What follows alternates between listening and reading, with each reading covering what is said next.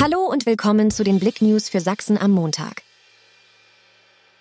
Klarer Sieg für die CDU und Platz 2 für die AfD.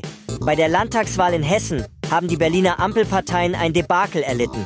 Die CDU gewann mit Abstand vor allen anderen Parteien. Die Partei um Ministerpräsident Boris Rhein holte 34,6 Prozent der Stimmen, wie aus dem Internetportal des hessischen Landeswahlleiters in der Nacht zum Montag hervorging. Zweitstärkste Kraft wurde die AfD mit 18,4 Prozent. Die SPD mit Bundesinnenministerin Nancy Faeser als Spitzenkandidatin erzielte ihr schlechtestes Ergebnis in Hessen und kam auf 15,1 Prozent.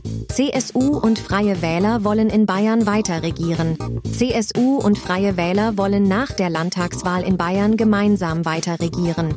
Die größten Gewinne bei der Abstimmung erzielte nach den Hochrechnungen die AfD.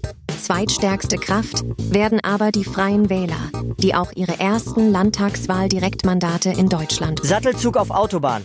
A72 bei Chemnitz umgekippt. Ein Sattelzug ist auf der A72 bei Chemnitz umgekippt.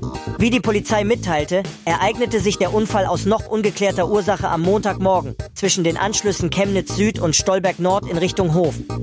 Die rechte Fahrspur ist gesperrt. Der Verkehr wird links an der Unfallstelle vorbeigeführt.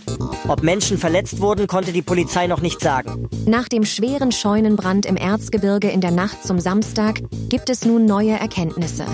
Der Brandort in Drehbach wurde inzwischen untersucht. Demnach war das Feuer in einem Bereich der Scheune ausgebrochen, der als Werkstatt genutzt wurde. Hier wurde gearbeitet. Dies führte offenbar zu dem Feuer. Die Polizei ermittelt wegen des Verdachts der fahrlässigen Brandstiftung. Kika Quiz Show.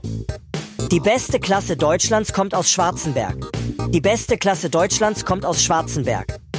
Die 7C des Bertolt Brecht Gymnasiums hat die Herbststaffel der beliebten Kika Quiz Show gewonnen.